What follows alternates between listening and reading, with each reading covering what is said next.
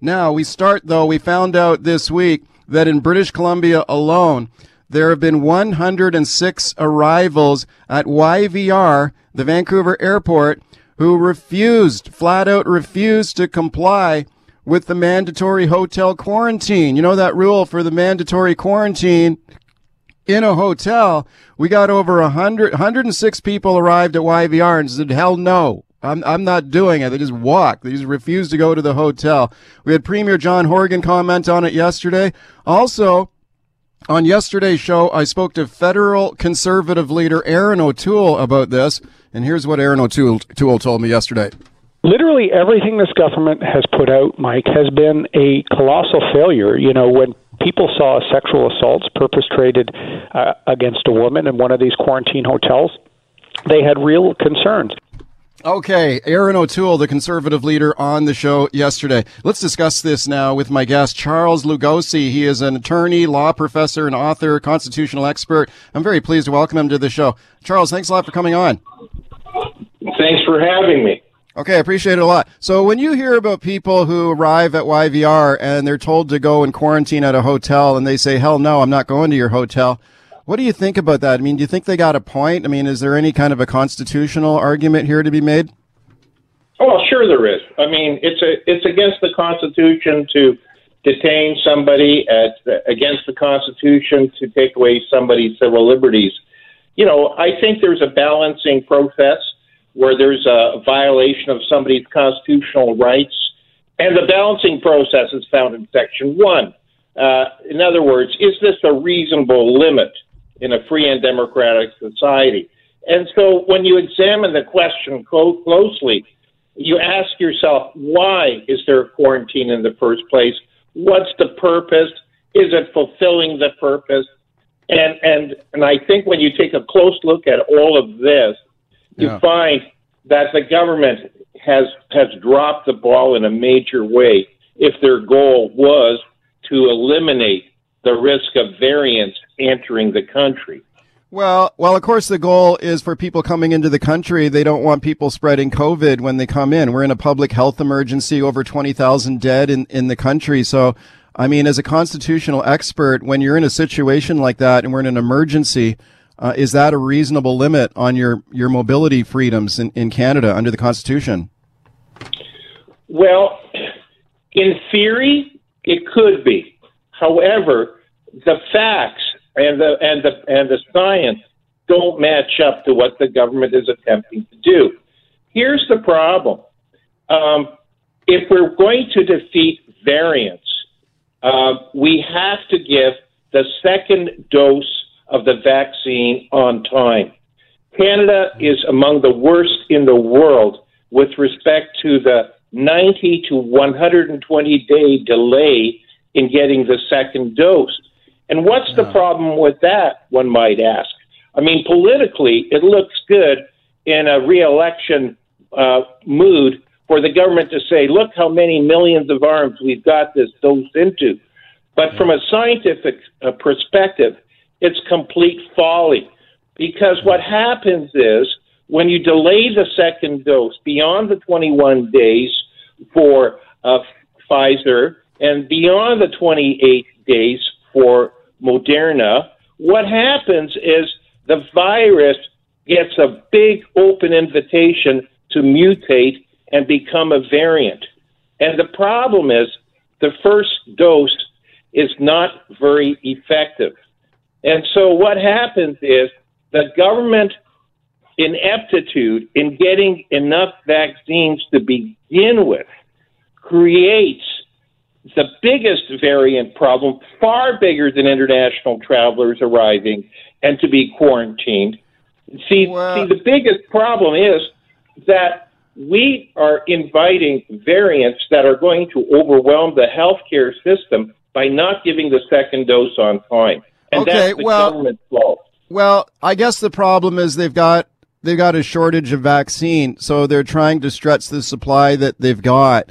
And Canada's uh, National Advisory Committee on, on, Vaccines has recommended. This is a panel of distinguished scientists who have said, okay, maybe this is not ideal. We'd prefer to follow the instructions on the bottle, but w- when we've got a shortage of vaccine, we're better to stretch it out and and ha- lengthen the time between the shot. And I, I take Well, your po- well, and, and it is effective though. I mean, we've been told that the first dose does protect you, right? Well, you know what? There, if you look at the data on the government of Canada's website, they say that the first dose uh, is is something like fifty percent effective for Pfizer. They don't have enough data at the time this was put on the website for either Astra or or for Moderna, so we don't know how effective it is. People are making that assumption, and we had a chance to get 16 more million doses of Moderna, but CBC disclosed in January of this year the government canceled the order. Yes. You know, yes. it comes down to money too. I mean, Moderna costs over thirty dollars a dose. So what was the government looking at? Well, It's- it's kinda- AstraZeneca was in the pipeline, but that's only two bucks a dose. It's kind of shocking to think back to that in January when the government said, well, it looks like we don't need this extra 16 million doses of Moderna and they didn't take it. I mean, I wonder if they would do, do it, if they had a do over, if they would do the same thing. Let me play this here for you. Here's BC Premier John Horgan and he was asked yesterday, um, could we see further travel restrictions and like a travel lockdown in the province? Here's what he said. We haven't taken uh, travel restrictions off off the board, quite frankly. Uh, it's about how practical are they and how can we enforce. You will know that uh, already uh, here in British Columbia and indeed across the country, but here in BC, 106 travelers have tried to circumvent uh, the federal quarantine rules that are governed by our border services agencies that have dedicated locations to engage with people when they're coming into Canada. And despite that, you've had 106 people who've tried in, in BC that have tried to circumvent that. Okay. He doesn't seem too keen on further travel restrictions. Your thoughts? It, it, it really it really doesn't make sense, and it's really not the way to cure the the problem. Really, I think what you really want to do is this: ask yourself, are travelers being gouged on the price? You know, if you figure out what the government rates are for hotels, and they're probably less than a hundred bucks a night at some of these places that are on the list at Vancouver. You know, and then you add in the cost of a COVID test that cost you know, you can do the whole quarantine business of three days for less than 500 bucks. And, you know, there's a profit built into all of this. And, and here, here's the other thing. If it, if it was aff- affordable, who would want to circumvent it and pay $3,000 uh, on a fine? Uh, if you make it cheap enough and effective, and then you get a refund if you don't need the other two nights, well, that's fair. You know, so, you know, for $200 or less, everybody would be more than willing to comply with that. Okay. And here's the other problem. You know, you got cherry pickers coming in from Mexico or wherever to go to the Okanagan, but they don't get the hotel quarantine. And and you can have, let's say, Well, because they're uh, essential work, because they're essential workers, right? yeah, but what about essential workers who are professors teaching abroad, and they come back to Canada, and and they left before the quarantine business. You know, Okay. you're going to stick them in a hotel. They're essential workers too, but Okay. they're not exempted. Okay. Thank you. hockey players can come into this country. Oh, you know, yes. we get hockey players come in. Are they essential? Well, only for entertainment purposes, but Okay. not to run. So, Professor Lugosi, thanks a lot for coming on the show today. I appreciate your time today. Mike, thank you. All right, welcome back to the show. How should women lawyers dress at work, in court, at the office? Do women lawyers need fashion advice so they can dress for success? Well, the Canadian Bar Association thinks they do. Canada's National Association for Lawyers putting on an online fashion seminar for women lawyers. There's a backlash over this now. A group of Vancouver lawyers and articling students has written a letter to the Bar Association saying a seminar like this is damaging to women in the legal profession. Let's discuss now with my guest, Sarah Leamon from the Sarah Leamon Law Group. And I'm very pleased to welcome her back to the show. Hi, Sarah. Hi there. How are you? Thanks a lot. I'm doing great. Thanks a lot for coming on. And this presentation, this online seminar is called Empowerment Through Presentation Dressing with More Intention. And it includes a, a lawyer, the panelists include a lawyer who started a fashion line and a celebrity stylist. Okay, Sarah, what do you think about this? I think that it is just so sad that we're still having this discussion. How should women lawyers dress? I mean, maybe if we took that topic for the panel and we changed the word dressing with the word advocating, then we might be on the right path. I mean, we just have to stop this madness. okay, what do you I don't know. Okay, how do you approach this now? Like, you know, I mean, is is there something to be said though about like like you know this is a high a high level profession, so you have to dress in a professional manner, right? Yes, yeah. absolutely. But yeah. everybody does, not just women, men as well, as well as non-binary folks that are out there. Yeah. To market this exclusively to young female lawyers is damaging to young female lawyers. It's also damaging to the legal community at large and to society. This type of messaging just has no place in the year 2021.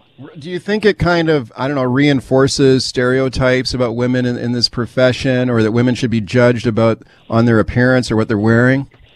Oh, absolutely. It yeah. reinforces harmful stereotypes about women. It reinforces harmful stereotypes about women in law, but women everywhere. I think that it's just so horrible to send this message, particularly to young women entering the legal field, that this is just something else on their plate that they have to juggle. It's something else that they have to turn their mind to that their male counterparts do not.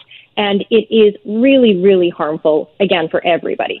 What if it was like um, men included? If it was men, male lawyers and female lawyers both getting fashion advice, like you know, guys, how do you pick out how do you pick out your power suit? You know, you're going to wear a brown or black suit today. Would that would that make it any better? Absolutely. I think that would be great. I mean, I'm not saying that there's anything wrong with having an interest in fashion or trying to present yourself and look professional. I think that that is really valid, particularly in a society where we're all judged on how we look, whether we like it or not. But yeah. to hold women to this different standard and to market this exclusively to women, it really is just insulting to women in law, but it also does miss out on this segment of the population, men who, quite frankly, do you need help with some fashion as well.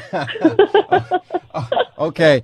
Um, I sometimes look at a story like this and I'm getting kind of deja vu on it because it was interesting. It was not that long ago we had the story about that young that young woman, uh, student at a high school in Kamloops, got sent home for uh, wearing a dress. That I guess it was too clingy or uh, at the legislature here wasn't that long ago there was an uproar about a dress code for women at the legislature not allowed to show their arms like a like a sleeveless dress was was not allowed and women were told to cover up in the hallways of the legislature. And I was as a guy like as a man I was looking at this thing thinking like what is the problem you're trying to fix here?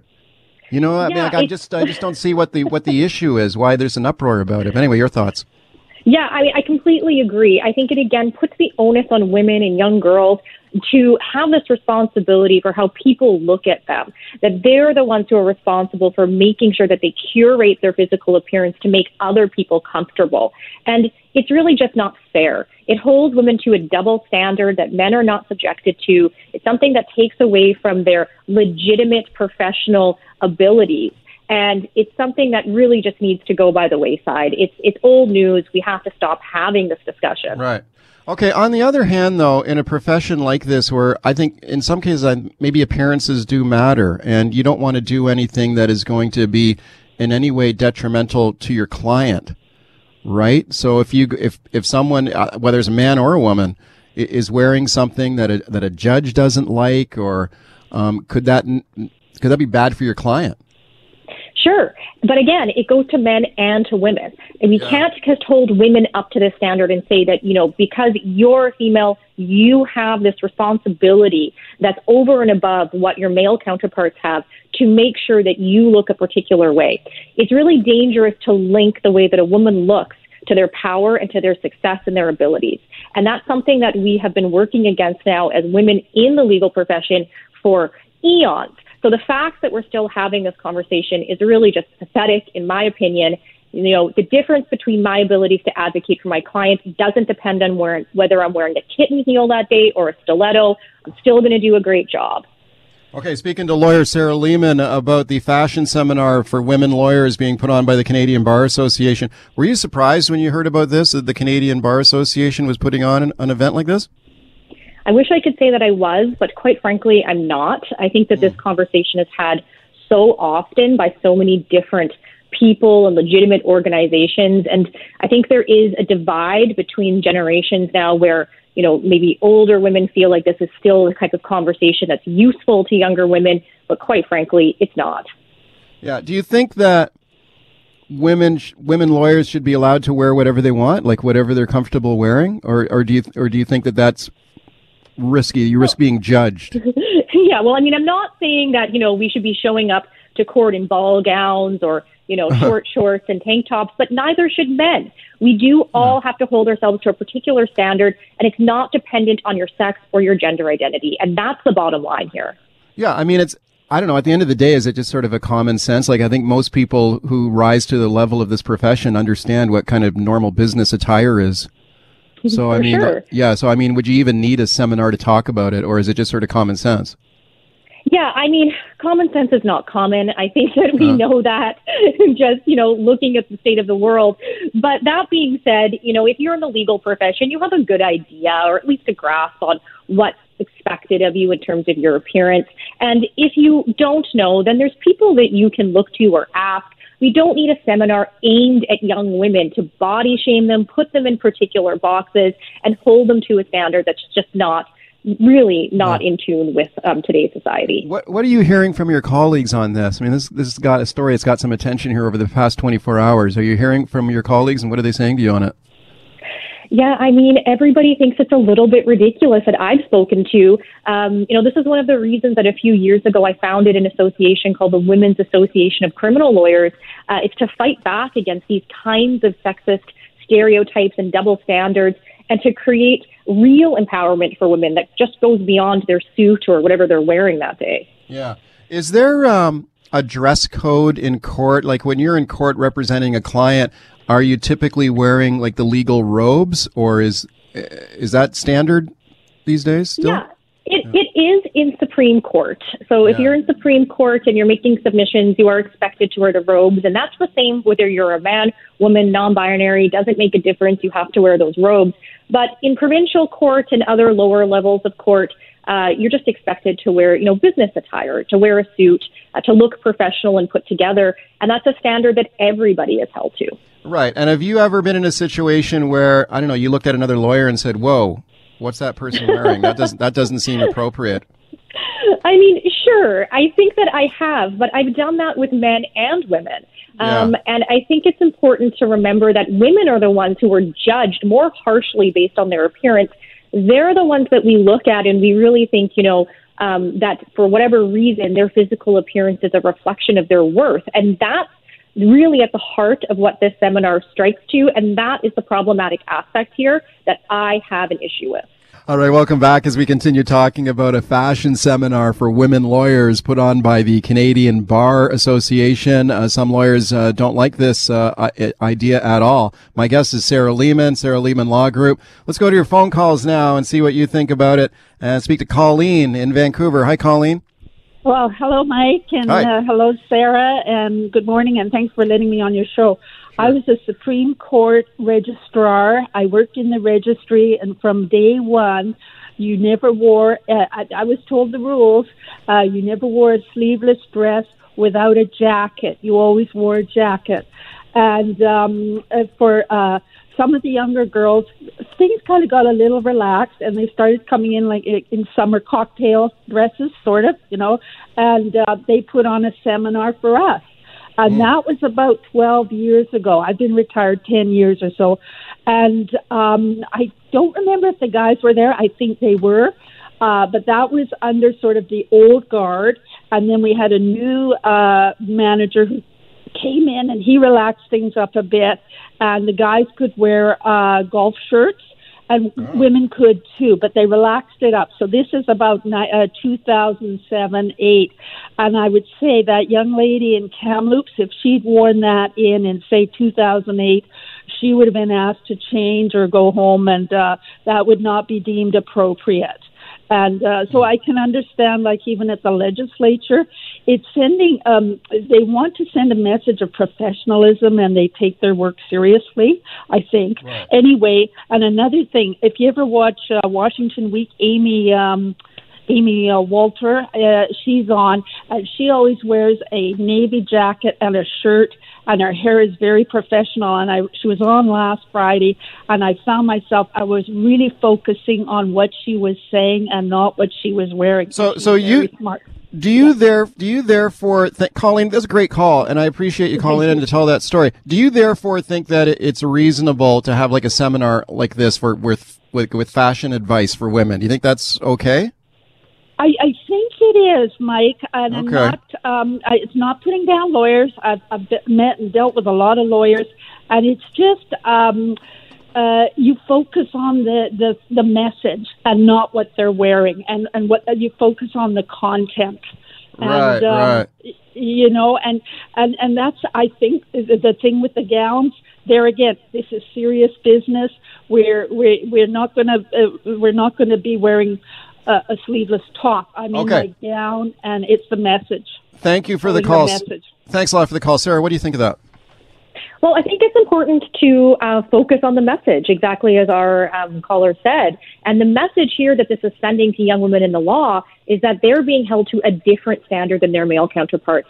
They're all, are already entering a legal profession where they're going to be likely paid less than their male counterparts, and they're going to have to work harder in order to prove themselves. And we're telling them that what they wear is going to be a reflection of how successful they are. And I think that's really, really damaging. Uh, okay, is it damaging or is it is it reality though? Or is it realistic? Like, is And we are have they to just change the reality. If that's the reality, and women are judged harshly on what they wear, and the the people's view of how uh, worthy they are and how professional they are is based exclusively on what they wear. They're being held to a different standard than men. Then that reality needs to be changed. right? Okay, Adam on the line in Port Moody. Hi, Adam.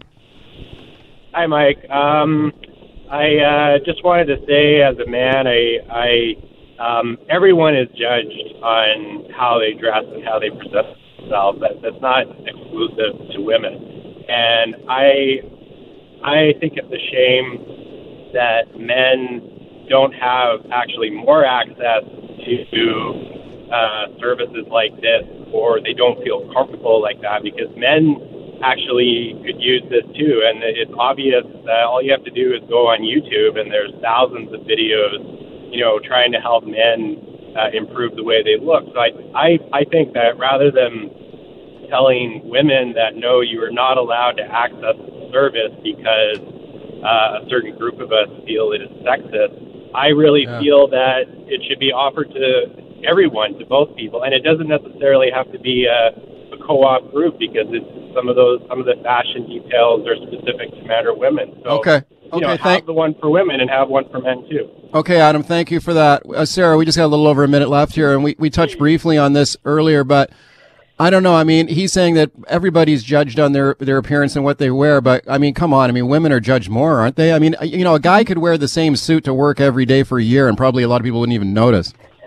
I think a lot of lawyers, uh, male lawyers, in fact, do do that. And I couldn't agree more with the call taker. I do think that these types of services should be offered, but they should be offered to men and women alike, all people. When we really focus on one sex and make them adhere to a particular standard, that is Yeah. sexism, and that shouldn't be acceptable. Okay, let's squeeze in one more call. Benita in Arrington. Benita, you got like 30 seconds here, okay? Okay, I'll be really quick. Thank you for Okay. taking my call. Sarah, do you remember the movie Legally Blonde? When at first uh, Reese Witherspoon was wearing whatever she wanted, you know, lots of pink, lots of heels, lots of frills, and she wasn't taken very seriously. And yet, when she, when she went to court for first day in court, she dressed dressed to the nines as a, as a conservative lawyer, and she did win the case.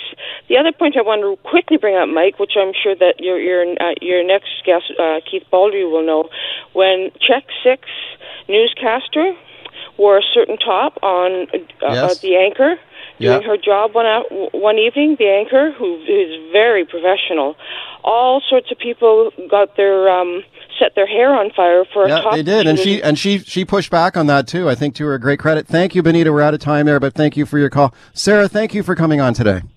Thanks so much for having me. All right, welcome back to the show. Let's talk about drivers versus cyclists on the streets of Metro Vancouver now. And the BC Cycling Coalition this week rolling out their campaign for a minimum passing distance law. They want 1.5 meters. They say that should be the law. If you're behind the wheel in a car or a truck, you're going to pass a cyclist on the street, you must leave a minimum distance of 1.5 meters. That is the call from the BC Cycling Coalition. Now, I spoke to Peter Ladner, the vice chair of the coalition, on the show earlier this week, and here he is making the case here for that 1.5 meter passing rule. The point is not so much that there's a, a fine because the number of times it would be enforced would probably not be that great, but more that people know that the rule is there. It's sort of like uh, yeah. there's a speed limit at 50k in residential streets, and you don't get a lot of speeding tickets there, but people know and that and they they respond differently. Okay, so there he is making the case for a 1.5 meter distance passing rule. It started a big conversation on the show about whether what the rules of the road are for passing a cyclist and whether cyclists themselves are following the rules too. Okay, let's discuss further now with my guest, Steve Wallace, the owner of Wallace Driving School, and I'm pleased to welcome him back to the show. Hi, Steve. Hey, good morning, Mike. What do you think of this idea, Steve? 1.5 meters is a minimum passing distance for going around a cyclist. Think it's a good idea? Well, I think that uh, Ladner's got a pretty decent idea, but I'm really, um, I really wonder about passing laws that don't seem to get enforced. That's my problem, and I, I would like to see laws that are passed and then the police enforce. Everyone knows exactly what the situation is. I think that 1.5 meters is a relatively decent distance. Uh, the problem that you have now, though, is as far as drivers are concerned, they're very, very aware of cyclists. You've got a lot of yeah. bicycle lanes exclusive. You know, uh, you, you you have a bicycle lane, uh, but there there are a couple of problems. A lot of the really good riders don't want to ride in those lanes because the curbs are higher than a downstroke of a pedal. So if you ever have to move over and you do the downstroke of the pedal, the curves they built, you're going to wreck on that. Uh, and then where do you go? Well, you probably fall into traffic. So the best thing for a good cyclist to do is to be in traffic. And a lot of the drivers don't like that. They figure, hey, if there's a bike lane, then they make them travel in the bike lane. We're not allowed to travel in the bike lane in our cars. Why should they be uh, allowed to travel in our car lane with their bikes when a bike lane is provided? Um, I don't particularly agree with that, but there is a real conflict now between cyclists and, and car drivers that uh, wasn't there before. Okay, what do you teach your students when they're behind the wheel and they're approaching a bike and they have to pass a cyclist? I mean, I know myself, I love to I like to give these cyclists a wide berth. I will go around them and give them a lot of space. I don't want to get too close. But I, you know, you hear complaints all the time that uh, drivers pass too closely to a cyclist. How do you teach your students on that? Well, what we like to be is in a left lane of a two lane road. If you have to do that, if you have to pass them, you want to give them ample space. You know, the, the problem that you have with cyclists is that they pay with their lives. They pay with injuries. When a car hits a, a cyclist, particularly when they're going the same direction, the car driver gets out and, and leaves. The automobile driver goes. I mean, they're they're not injured. Yeah. Uh, we're killing about a dozen of those cyclists a year and that's a fairly low number when you consider all other kind of accidental deaths with the drug stuff that's going on, plus the car crashes. And we're doing a lot better lately. But the fact is that when the cyclists are on the road, you have this quandary with drivers. Drivers, they're a little envious of cyclists because, number one, the police don't seem to give them tickets, okay? And number two, they do rolling stops. Half the time they don't stop at the intersection, stop signs or whatever. They seem to get away with a bunch of things. And at this time of year, it's even worse because you have all these recreational cyclists out there. These, they're, I call them wobblers. They're wobbling down the bike lane. It's like they had their bike out for the first time in the year. Uh, the other people that are really good at riding their bike, I don't have any problems with them, but you really have to give them the space. I'll tell you right now to drivers, you might feel bad about, oh, I have to share the road with cyclists. But every time you see a cyclist on the road, that's one fewer car. Yeah. So the more cyclists you have, the better off it is as far as traffic volumes are concerned. Okay, you made a good point about if a, if there's a collision between a car and a and a cyclist, the cyclist is obviously much more likely to get the, the worst of it. And that is a point that Peter Ladner made from the Cycling Coalition earlier this week on the show. Let me play that for you, Steve. Get your thoughts. Here's Peter Ladner. If a cyclist breaks the law, the consequences are not usually that awful for anybody compared to when a when a car driver goes through a red light. Say there's a death situation waiting, whereas if a cyclist goes through a stop sign, they're putting themselves at risk, and it's a stupid, foolish thing to do, but uh, the consequences are, are not nearly the same as when car drivers break the law. Okay, making a similar point that you just made, Steve, but you often see, I hear people complaining all the time that they see cyclists breaking the rules. What do you think? Well, here's the situation. What we try to do with the new drivers in particular is say, hey, when you get to the end of a block and you see the dashed line, you know, you have the two solid lines where the bike lane is identified, and then you see the dashed line near the intersection move your car as close to the curb as you can, and that keeps the bike behind the car. And as such, it keeps the bike in view, and the bike doesn't get trapped in a blind spot. So the key is and I was asked this question by another fellow. He said, "You know, Steve, uh, what's the real uh, action the police uh, follow?" I said, "Well, if the cyclist hits the back of your car, it's the cyclist's fault. But if you hit the cyclist and that collision takes place on the side of your car, it's going to be your fault every time.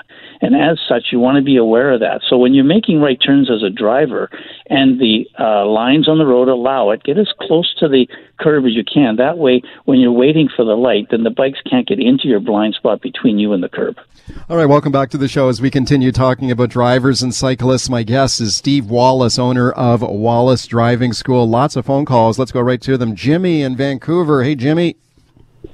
Hi there. Hi. Hi, go ahead. So, yes, I'd just like to uh, give you a quick uh, rundown on, uh, from a cyclist perspective, who are the worst drivers on the road from a cyclist perspective. Okay. And number one would be people on cell phones. Um, distracted drivers are definitely um, a, a big, big problem for cyclists. Number two would be uh, young women with uh, babies in the car or young children in a car. Again, it's uh, a distracted uh, driver situation, and uh, as a cyclist, you see this all the time. Number three would be for the female cyclists. Um, young guys in pickup trucks, uh, aggressive and uh, just dangerous. And, really? Now, why do you think why do you think that affects uh, women cyclists in particular? Um, I've just seen it happen many, many times. Um, the young guys just seem to develop brain cramps about it, and uh, huh. they act aggressively and yell at the girls, tell them to get off the road, um, are abusive, and uh, it's just it's just dumb behavior. Okay. And from a cyclist's point of view, it's something that uh, you encounter almost daily when you go out for a ride. It's, okay. it's really sad. Jimmy, yeah. thanks a lot for the call. Steve, what do you think of that?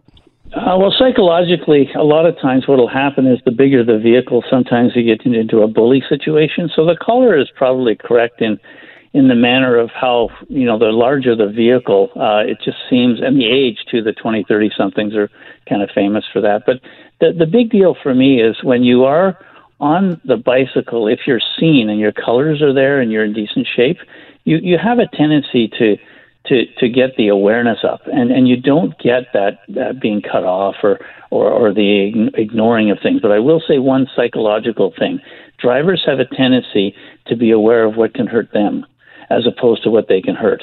So they have a tendency to take a look at things like bigger vehicles or cross traffic or something that can kill them as opposed to thinking of who they can kill. It's all about the wow. id complex and taking care of oneself and that's probably the not way not the way they should be thinking of it. Okay, let's go to Ron on the line in Burnaby. Hey Ron. Hey. Hi. Hey Mike. Uh, hey Steve. Uh, good point. It's uh, it's the truth. Uh, I, I mean, uh, I'm a gardener, right? So I'm like all over the Lower Mainland. Uh, Bonnie Henry must hate that. So, um, but the the thing is, uh, for both cyclists and uh, drivers, I think they all forget the fact that uh, uh, up 200 kilograms of uh, metal in human uh, doesn't beat uh, 2,000 kilograms of steel any day. And they just seem to think, oh, I'm one moving object, I'm another moving object, and I have this right and you have that right, and it doesn't matter. So what? So, so you're saying I've this, seen so what? many horrific accidents. Yeah. So you're saying what? The cyclists take too many risks? Is that what you're saying? I think they both do. Uh. Okay, Steve, your thoughts. Uh, I think that what happens is there's a self-preservation uh, state of mind that the cyclists have, and a lot of them are pretty sharp. I find the best cyclists are drivers. They stay out of the blind spots of drivers. They know what's going on. They have some compassion for what the drivers drivers going through. The best uh, drivers are people who cycle because they have a pretty good idea as to what the cyclist's going through. The problem when you when you're out in the road is if a guy is in a car or a woman's in a car and they've never been on a bike bike in their life, they have little compassion for what the what the cyclist is going through. Okay, interesting. James in Cloverdale. Hi, James. Hey guys, thanks for taking the call. I um two things. The one and a half meter distance is going to be difficult to police, which is a problem. But also, there's approximately 250,000 bikes just in Lower Mainland Vancouver and it's time maybe to, to create this equality between drivers and cyclists with a $50 license fee. I know you've had huge debates about that, but that would raise over 12 and a half million bucks to help get things safer for bicycles. And you know, they do no training uh, for drivers, new drivers, in how to deal with bicyclists, cyclists. Okay. And I ride a bike, so I know what you mean. Okay, it's an idea that comes up frequently, Steve, when we discuss this. Should drivers, should cyclists be licensed or insured? I don't think you'll ever see a government go there, but your thoughts? Well, they tried it in the past. It's a it's a real uh, bureaucratic nightmare. Uh, that's number one, and and the the licenses never really pay for the bureaucracy necessary to do it. Um, as far as the cyclists are concerned, though, if you're the one that's going to be damaged. If you're the one that's going to take the biggest hit, that's that's the person that's got to be the most aware. As far as drivers are concerned, always remember that you're never going to sleep at night. I mean, if you hit a cyclist and the cyclist is injured for life or killed, forget the legal ramifications. You're going to be in a you're going to be a basket case for months and possibly years to come. So the big deal is is go look for them. They're looking for you. Go look for them. Yeah, good advice there. Tim in Vancouver. Hi, Tim. Oh. Yeah, I just want to say an excellent point that your uh, guest just made about the yeah. consequences of yes. hitting someone. And Peter Ladner just glossed over that. Didn't think there's any consequence for the driver that was involved in an accident, whether their fault or not. But more interestingly, like he's advocating for this meter and a half, and we all want cyclists to be safe. But on the other side of his mouth, he's advocating for rolling stop signs, not enforcing the helmet law, which is a joke. And anytime I see a cyclist stop at a stop sign, I praise him because I don't see it a lot like sharing the road with a guy like Peter Ladner is like sharing a toy with a two year old. Okay. Okay. Well, I think that's a little a little harsh, but let me ask you about the helmet law, uh, Steve. I I don't. I think there's there's more observance of the helmet law these days than in years past. But your thoughts? Uh, it's a generational thing. A lot of people yeah. who are riding their bike a lot will have the helmet on. They know what's going on. It's the law. I mean, I have to have my seatbelt on. They have to have their helmet on. It's the law follow it. They didn't make it because they were want to upset people. They made it because they thought it would work. And every time I ha- I hear people saying that they don't want to ride with helmet, that's fine. If I were to if I were to say to you, Mike, okay, let's do away with the helmet law. Let's do it tomorrow. You don't have to wear a helmet. You know what? But when you have a crash and you have a brain injury, we're not covering you. Oh yeah, right. Okay, right. let the health system uh, let your family go into debt for the next ten years or the next two decades because you whacked your head and have to be have to be looked after in the hospital, but the but the medical plan's not going to pay. There has been some effort in British Columbia to relax helmet laws and saying, well, they don't wear helmets in uh, in in parts of Europe, and what's the big deal? And I've talked to guys I know, friends of mine who have been involved as cyclists in an accident, and the helmet saved them from catastrophic injury. You should wear the helmet. Let's go to Ed in Vancouver. Hi, Ed. Hi, Mike. Hi, Steve. Hi. Uh, I'm a tour bus driver.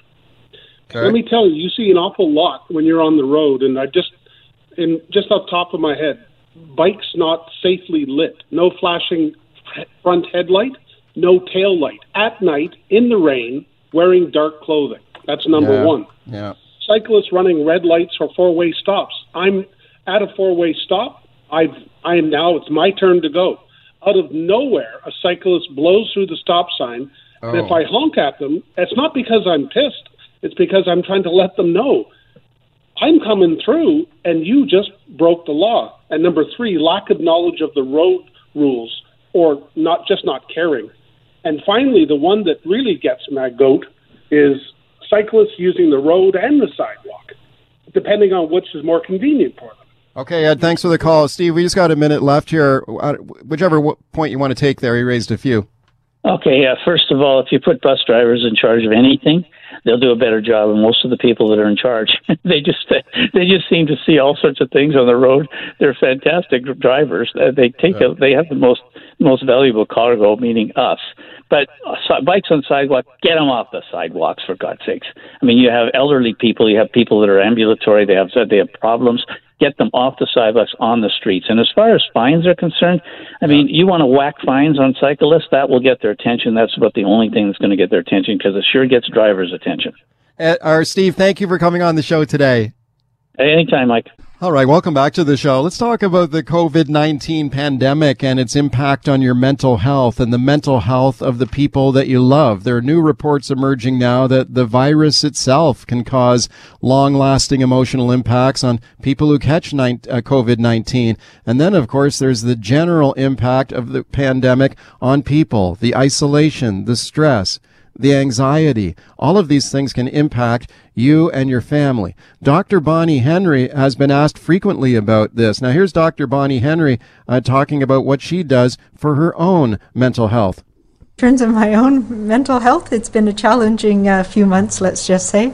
Um, but I am somebody who, uh, who, who, runs and uh, meditates, and I am very grateful and thankful that I have a huge team of, uh, of health and public health professionals that I work very closely with, and you know that is what keeps us going. Okay, Dr. Bonnie Henry there. It's super important to be aware of mental health at this time for yourself and your family. So let's discuss now with my guest, Dr. Rotem Regev. She is a Vancouver registered psychologist, and I'm very pleased to welcome her to the show. Dr. Regev, thank you very much for coming on. Thanks so much for having me on the show, Mike. You bet. I appreciate it a lot. Uh, what has it been like for you and your practice um, during this pandemic? What are you sort of seeing these days? Yeah, absolutely. So we've been at it for over a year. And uh, we are seeing that people are struggling overall. I mean, there's definitely variability, but I would say that uh, this is taking a huge toll on people, as you mentioned, economic strain. Uh, we're working from home, any of us, those of us who were fortunate enough to keep our jobs. Um, so finances can be tight, health. Um, we're experiencing a lot of, um, I would say, a lot of a huge impact in, on our relationships, being kind of all cooped up in the same space and not yeah. seeing others. But I would say, Mike, that what I'm seeing as um, the number one impact on people is um, loneliness. Wow. Wow, yeah, because of the isolation, right? I mean, people are social distancing. Some people have got a very tight knit, close family, and that's got to help a lot. But then there are other people, I'm sure, that it's uh, disproportionately impacting on that.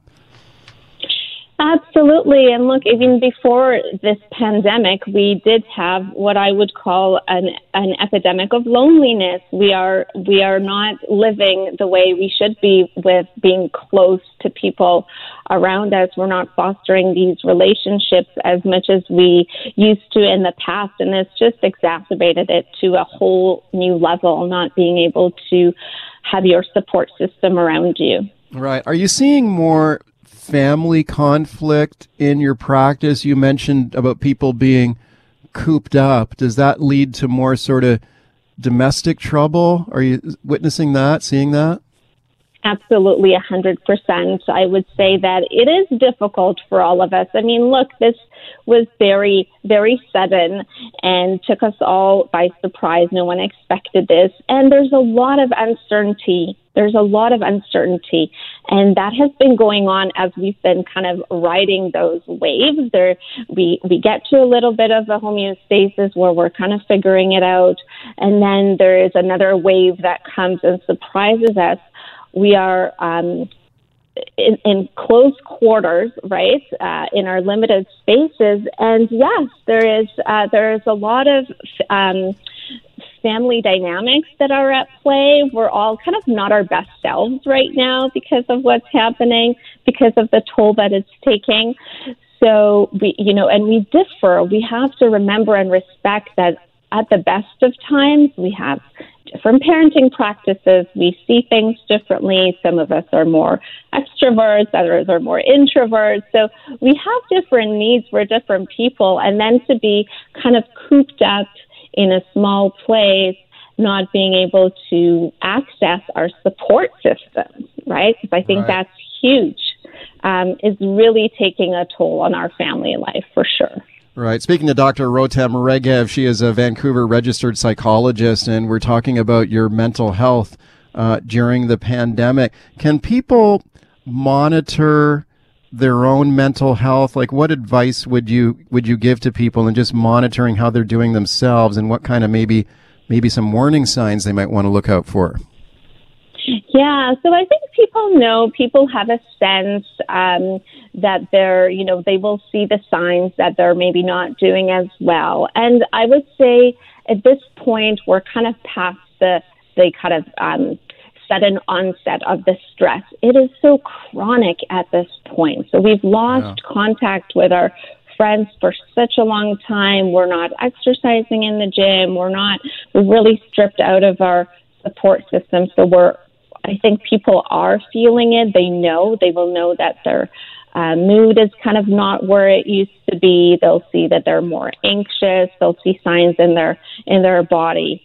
Um, I think people are, um, in tune with their bodies and they understand something here is um, not quite right and they're, and they're feeling it. Yeah. So, yeah. This this thing has dragged on for so long. I mean, here we are into year two of this, and that's really grinding down a, a lot of people. And I wonder if you could comment a little bit about how people can cope. If you have any tips on people, how people can cope with the stress and the anxiety that they're experiencing here because of this pandemic. And we, we just heard Dr. Bonnie Henry uh, talk about how exercise is important for her. She's a runner. She out, she's out there running and exercising a lot. That certainly helped me a lot too. What do you think? hmm Yes, absolutely. Exercise is is amazing for the body. Um, we actually have research to show that um, that exercising and if you really get your heart rate up a few times a week for about 20 minutes or so, this is as efficacious for your mental health as taking antidepressant medication. So the I, I can't stress enough how wonderful it would be for you if you're able to, if you get clearance from your physician, to go out there and get your heart rate up, run, cycle, um, you know, and even kind of brisk walking around the park. Uh, there's kind of, kind of a couple of things happening there. One is that you're getting your heart rate up, and the other one is that you're out in nature. And uh, even if you're around the city, you're kind of out of your living space, and that can really just help, you know, just shift our perspective, Mike. Oh, the, you know, the birds are still out there, the trees are Yeah. still out there. It gives us a kind of gra- grounding. How about for kids? Are you seeing more of that in your practice? Like people struggling in their like children struggling, or people people struggling to talk to their kids about this as this thing just continues to drag on? I think people are so I see more adults, but definitely talking to adults and parents. I see many, many parents and they're and getting lots of questions from kids about so when is this going to be over? Yeah. And I think this is the hard part that we don't have. Um, we just don't have answers. That's part of what's uh, really rough for us. And um, you mentioned kind of what can people do. So I think it's really it would be nice. There's a couple of things. One is to if we're talking about uncertainty and there's so much that is uncertain, it would be really nice for people to kind of make a list sometimes and say, okay, what are some of the things that I can't control that I just, you know, I don't know how long this is going to go on for. I don't know if school is going to go part virtual or not. Like, I don't know, and I can't control that. But what can I control? Mm. Where can I take back some agency in my life? What can I do? Can I say, you know what? I'm going to start my mornings with just taking a few deep breaths. Mm. Okay. Or I'm going to commit to, on my lunch break, um, going around even the block if I'm working from home or going out. Uh, am I going to commit to um, actually reaching out to that friend who I thought, mm, should I reach out? Should I not? What are we going to talk about? No one's doing anything anyway, right? So there are things that we can control, and I really encourage people to think about um, what they what they can do and what they have agency over.